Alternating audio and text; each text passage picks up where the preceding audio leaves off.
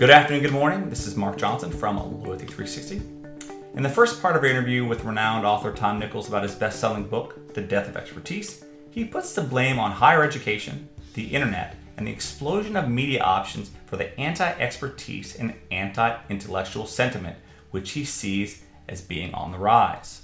Now, here's the second part of our interview with Tom.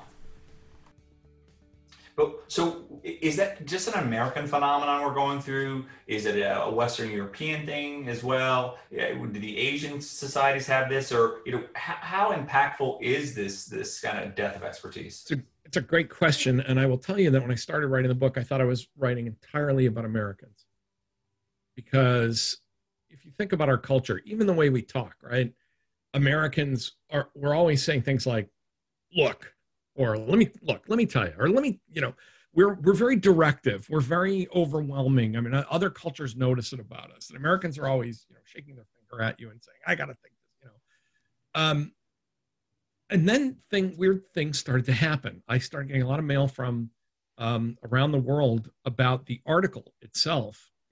Um, you know, France, Switzerland, Canada, uh, and then within the first few months of the book's release, um, it went under contract in places like Korea and Japan. Uh, and as as we're sitting here now, the book is available worldwide in 12 foreign languages, and was a bestseller in Canada and Italy in particular. So, as much as I wanted to believe that it's just arrogant know-it-all Americans, I now think it's a, the product of developed capitalist societies with high levels of technology. That what really breeds this is affluence and life being easy because people look around and they say, well, you know, how hard is it to fly an airplane? How hard is it to send email? Um, how hard is it to cure cancer? I mean, you know, because you live in an age of miracles and you just get used to that. And I think that couple that with your opinion is very important and you think, well, I can do any of this stuff, of course. So, so when you that that that point you make about uh, opinion and knowledge. So, how do we? Because right now we don't have a respect for anyone's opinion, and let alone anyone's knowledge, right? Because we the, the opinions are usually so far removed from any basis of reality or pragmatic understanding, right? So, especially like when people argue with me about statistics and like they start talking about virology, like, oh, you don't understand. I'm like, I'm pretty sure you as a housewife had no idea what virology is about either. I know I don't, but I can look at the statistics. I can look at the people that are dying. I can do probability. I can run a progression. I can run a regression, right? So I can do that piece. You can't do that either. But, but, but again, it's not about facts and it's not about skills. It's about self-esteem. And, and I think one of the things that's happened that surprised me because I really thought a pandemic in particular would kind of snap us out of this childishness, and it and it didn't. Made it worse. Um, it, in some places, it made it worse. And what I, I allude to this in the book that when people take their beliefs about expertise and fuse them to their political identity as a person, okay. it becomes really hard to ever dislodge that.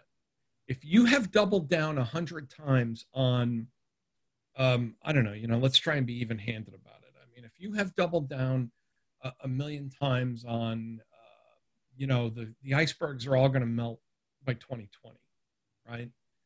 Which didn't happen, but we heard that one when I was a kid, right? It was all the world by the time. Right. Um, I don't know how old you guys are, but when I was a kid, a big movie was Soylent Green. By 2025, we were all going to be eating each other. I guess I gave away the end of the movie, but you know, it's a 50 year old movie, so live with it um, you know, that, oh my God, you know, the world is going to be so overpopulated. We're literally going to be cannibalizing each other. Um, and yet people won't let go of it. No, it's okay. I, was, I was wrong, but I'm only wrong in the time. It's going to happen in the next 10 minutes because you've fused that to your personal identity. It's the same way people have become about COVID. I, you know, this is a hoax. It's meant to hurt the president. Therefore, I, even if I am literally dying of this thing, I mean, I kind of thought it would shake people out as when Herman Cain died. You know, I'm going to go to a rally without a mask, and the guy dies, and people just literally were like, "Yeah, okay, you know, random random accident. Let's not talk about it." That's what happens when you take your beliefs about the world and fuse them to your sense of who you are as a person. And at that point, Mark, when you're talking to, to somebody and saying, look, I, I know, at least I know statistics, at least I can run the numbers, they're not hearing that. What they're hearing is this is an attack on who I am as a person. This is an attack on my identity. And that doesn't make it your fault. That, but that is the environment you're living in now. When you say to someone, look, you're just, I'm not judging you, but I'm just saying you're wrong about this thing from a factual point of view. People say, so you're saying I'm stupid. So you're saying you don't respect me. No, I'm just saying you're wrong. The world really isn't flat. It just isn't. Well, but, and I'm not going to argue this with you, but you know, people say, well, so you're not respecting. No, but you, you talk about Dunning Kruger, right? Which is I've read about a number of books and lack of metacognition. I mean, to me, that is that it is extreme narcissism, right? I mean, again, I, I I'm not a biology guy, a chemistry guy, so when I start looking at these papers that talk about how they're going to cure the disease, that to me I mean, I'm on Adderall. I have to take every Adderall I have just to even kind of get focused in to, to understand because I don't pretend to understand that, right? But I can look at the numbers and people dying and trend, so I can I can run all those. But to me, to read one article on something as complex as the disease, I have no idea what that means, right? You know, I can't tell you how many times. Uh, again, the the the internet's a part, not the source of this, but it's a big part of it. I can't tell you how many people times people said to me, well, why do I need to ask doctors these questions? All of these medical journals are online now. And I said to one, and you know, again, it made it, it made the guy who was in an audience in a live talk I gave, and he, he didn't like this, but I said, those weren't written for you. You you do not understand what you're reading. They were written for a professional audience who already have medical degrees and years of experience. They they're not written for you. You don't even know what you're looking at. So what? You're not you're saying i'm not smart. I said no i'm saying you're not a doctor. This would be like me reading books of architecture or architectural digest and saying now i'm going to design your house because i think i have a pretty good idea of what a load bearing wall is. Right. And, and exactly i can design one. I got into yesterday with the group too. We are talking about numbers and stuff this, this gentleman had a uh, we were talking about uh, sports kids sports and, and depression right? How again i'm much more I've had a kid who goes to high school. Two people have killed themselves for the last three years. Three people over the last five. No one this high school gotten sick. They're like, well, these kids shouldn't be playing sports. No, no. I'm much more concerned from a numbers perspective about them committing suicide because there's been three over the last five years. So from a probability perspective, it's much more likely my kid will commit suicide or I'll know someone has committed suicide than anyone getting sick and dying from this disease under 20 in the state of Ohio. And you can tell that to the people face like, oh, they're going to die. No, no, no. Again, three people have died in the school. And so you look at a probability perspective, but they don't, they don't understand that, right? this is an old problem. Now, this problem of numbers don't mean anything to me, but my personal experience means everything to me. That's normal human behavior. Right. What what is not normal human behavior is the way that has now become welded to people's personal sense of identity what? to the point where they are willing to die for it um, I in the book I put my toe into a couple of these controversies. Um, the uh, the veteran suicide issue. Um, speaking of suicides, where you know it has become a thing, right? There is an epidemic of veteran suicide. There is an increase now here in as we're sitting here in 2020. For most of the years that people use that term, the numbers weren't there. Even the chief epidemiologist at the VA said, "Yeah, you know, veteran suicides are up because everybody's suicides are up. Right. But it, and it was almost when I would say this in response to people who talked about veterans, I said, "Well, okay, there is a you know it's slight, but it's not part of it." They'd say, "How can you hate veterans so much? Why do you hate veterans?" I'm like, "It's not. I don't. I don't hate veterans. I'm just telling you. I'm not writing the news. I'm just reporting it." But once people fuse those things to their belief system, if I believe that veterans are a particularly aggrieved set of people, I am therefore virtuous. Um, you know, now again, just to clarify for anybody listening, there is now a, a, a perceptible increase in veteran suicide, but it's unclear why.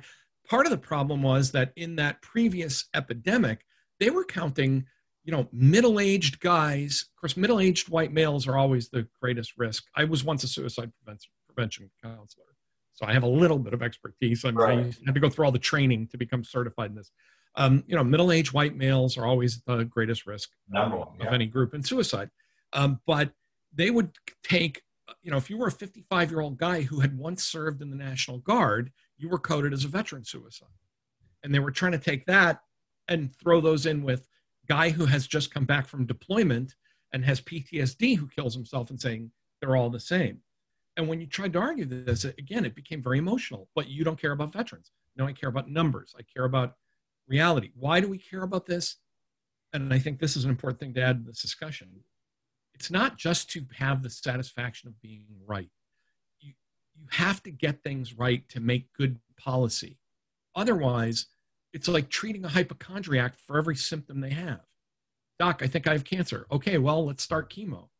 Well, if you don't have cancer, chemo is not good for you. Right. Um, you know, and saying that you think you have it is not a reason for a doctor to say, well, if you think so, I guess we have to do it.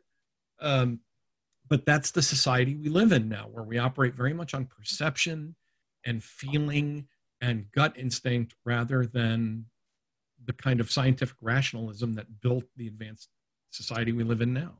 So, two, a couple more questions. How can we fix that as a society? Is it fixable? Does it get worse? I mean, I, I look at what's going on right now in, in society and in, in marketing and, and just it, I think we're so far off base that even like last night's riots in Kenosha. Again, not that I'm advocating for any way, shape, or form, but the narrative to me is just wrong.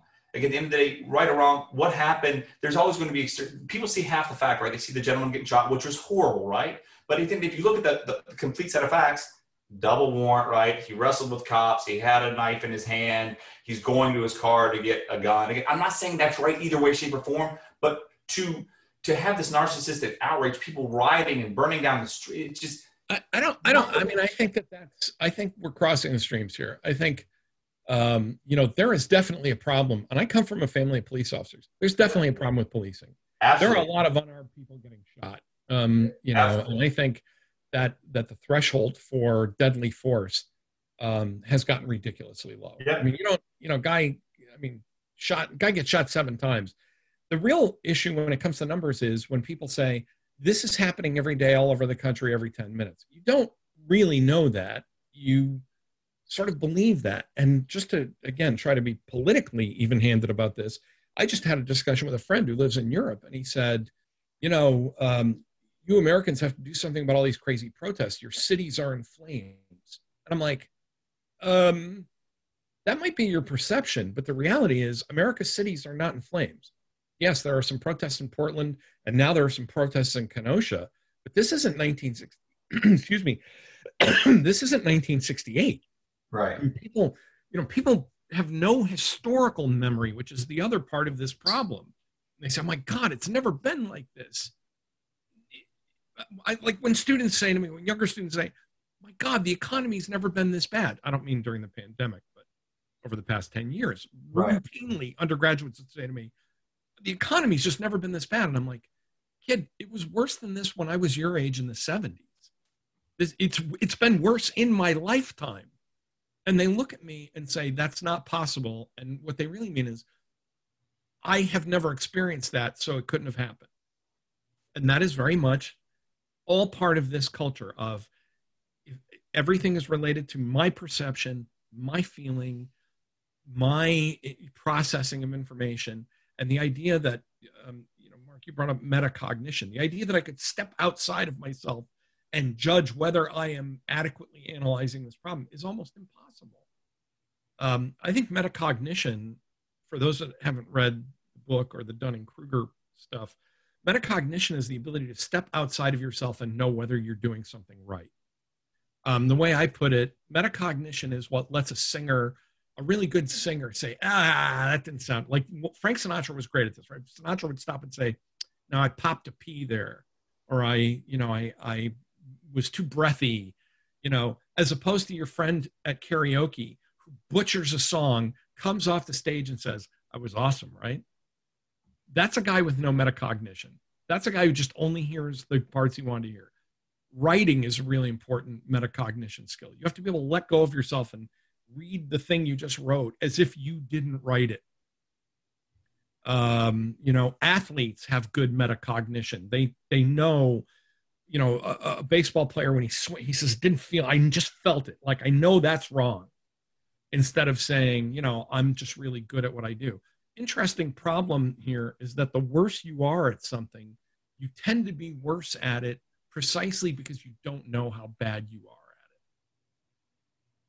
at it. Um, so, you don't have that ability. Right. So, and that's why we all need to work with someone else. That's why we have peer review and, um, you know, meetings and, you know, group analysis because doing it by yourself is never good enough. I shouldn't say never. It's rarely good enough. Unless you're Michelangelo or, or Da Vinci, it's generally not good enough.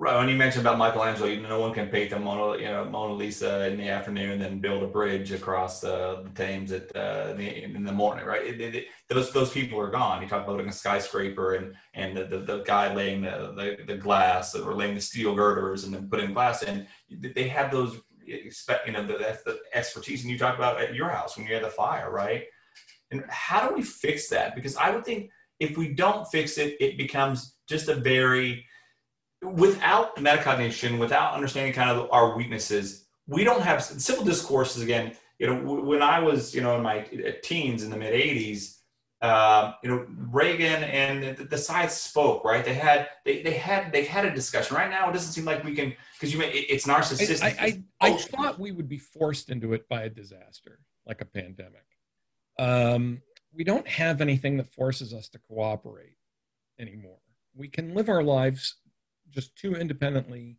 it is too easy to live alone um, and i'll just one small example um, you know, I think we're probably all old enough to remember cashiers in grocery stores. Um, cashiering was actually a skill. It was not an entry level. Like you could actually make good money as a cashier by being able to punch those things really fast. And you know, cat like want ads used to say, "Experienced cashiers wanted." You can now go to the store, shop, scan your own stuff on the way out, and never act with, a, rely on or interact with another human being. Right. Um, that's more efficient, but it's less social. Right. But just to that point right now, literally, we just got off the meeting, just got off a meeting with literally 15 brands talking about emotional loyalty. And that's what they want to get back into it. You know, the American Eagles, the uh, Select Comfort, Sleep Number, all those type of brands, Food Lion. I mean, these are brands that are just on the call, big, big brands, right? And they want to get more and more of that engaged. I'm not saying it's right or wrong, but you, we're becoming less engaged as a society but then you know that that, that frontline employee is not just the expertise of making sure everything's right he's got to talk to you he's got to be your friend he's got it's to just, engage. it's just something i think part of the way you overcome this is you just have a lot of normal interactions with other human beings and get used to the idea that other human beings exist in your world i think the death of expertise itself could be overcome over time by demography i think younger people are more comfortable um, with the world being a kind of more high tech, faster moving world. Some of what you're seeing here is the last gasp of an, old—and I say older generation, I mean people my age, um, who you know feel that they've been left behind by how fast the world changed. Um, I worry that the, that while this younger generation is more tech savvy and more digitally literate, because I think that remember the people that are the biggest suckers on the internet are not kids on Twitter, it's old people on Facebook. They are the single biggest problem when it comes to believing fake news and getting sucked in by scams. If you're over 55 and retired and sitting on Facebook, you are a walking mark for most of these manipulations. That is going to solve itself demographically over time. Now, whether the younger generation overcomes you know this affluence and general boredom that unfortunately is part of growing up in the 21st century i don't know but i'm i'm a little bit optimistic I, I, thought we could maybe change things through education i don't think that really does it i think better socialization is what's going to change that and i think that you know the kind of younger folks coming up um, i think are going to be a more social and more interconnected group of people than the certainly than the millennials or the Xers have been. I actually think the Xers are the best generation. I'm I'm I'm a post boomer, what they call Generation Jones. I'm like too old for Gen X, too young for Gen Jones uh, generation uh, for the boomer generation. Um, and I think the Xers have a kind of good savvy cynicism about everything that I I kind of like. So I, I'm I think some of this will solve itself through demographics And the only answer is going to be patience, as well as changes increasingly that are making us rely on each other more and more. So you mentioned, uh, uh, uh, well, obviously Vietnam didn't pull people, but World War II pulled people together. Some of the, the Cold War may have pulled people together. If we don't have that, is is that a is that a big challenge? Uh, yeah, I think the absence of the Cold War is a big deal, um, and the absence. I mean, I'm not arguing for drafting people again. Right, right, right. Um, but you know, when you're, if you're going to be right, I mean, if you're going to be drafted, that concentrates your mind. And also, I think people were different when they had examples and experiences of shared sacrifice. Okay. Um, people, I, I noticed that among the generation ahead of me, people who had been in the military as kind of just, a, you know, not as a career, but just being drafted for a year or two, they had a commonality of experience that they could rely on with each other um, as a way of kind of bridging social issues. The lack of having a major opponent or alternative to our way of life has also made us just kind of lazy. Um, right. We we talk, all you know, we we say, you know, we're the West, our capitalism. It's not a great thing. The reason people can talk that way is because they've never seen any real alternative to it. Yeah, they've right. never really experienced, you know, a command economy. And the people who hate socialism don't really know what socialism is, and the people who love socialism have never really experienced it. So this is a bunch of you know people in the West all talking about stuff that they really don't have never seen, don't understand, have never experienced, and think that their own system, by comparison to everything else, kind of sucks because you know it's not as perfect as they want it to be, and they've never had to really cooperate to make it any better.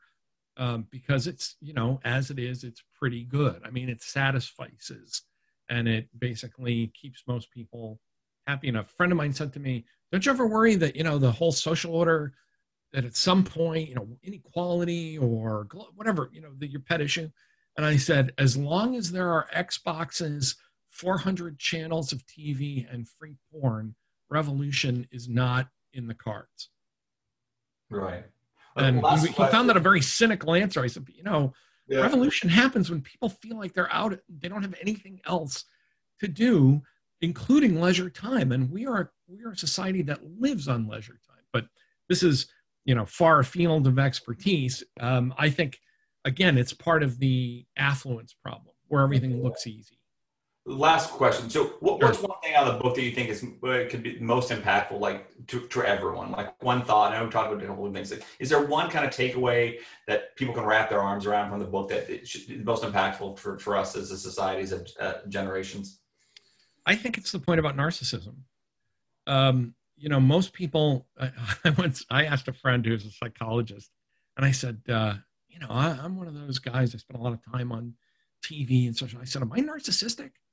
And he said, true narcissists never ask themselves that question.